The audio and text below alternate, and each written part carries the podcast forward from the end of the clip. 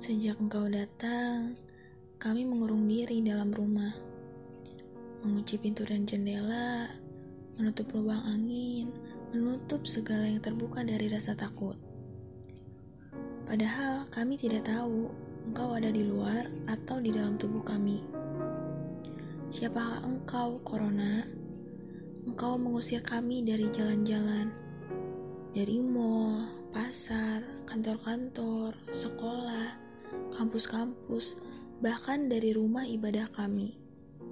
Padahal kami selalu tak mampu untuk keluar dari keramaian dalam kepala kami. Namun, satu hal yang selalu kami pegang, kami tidak akan kalah.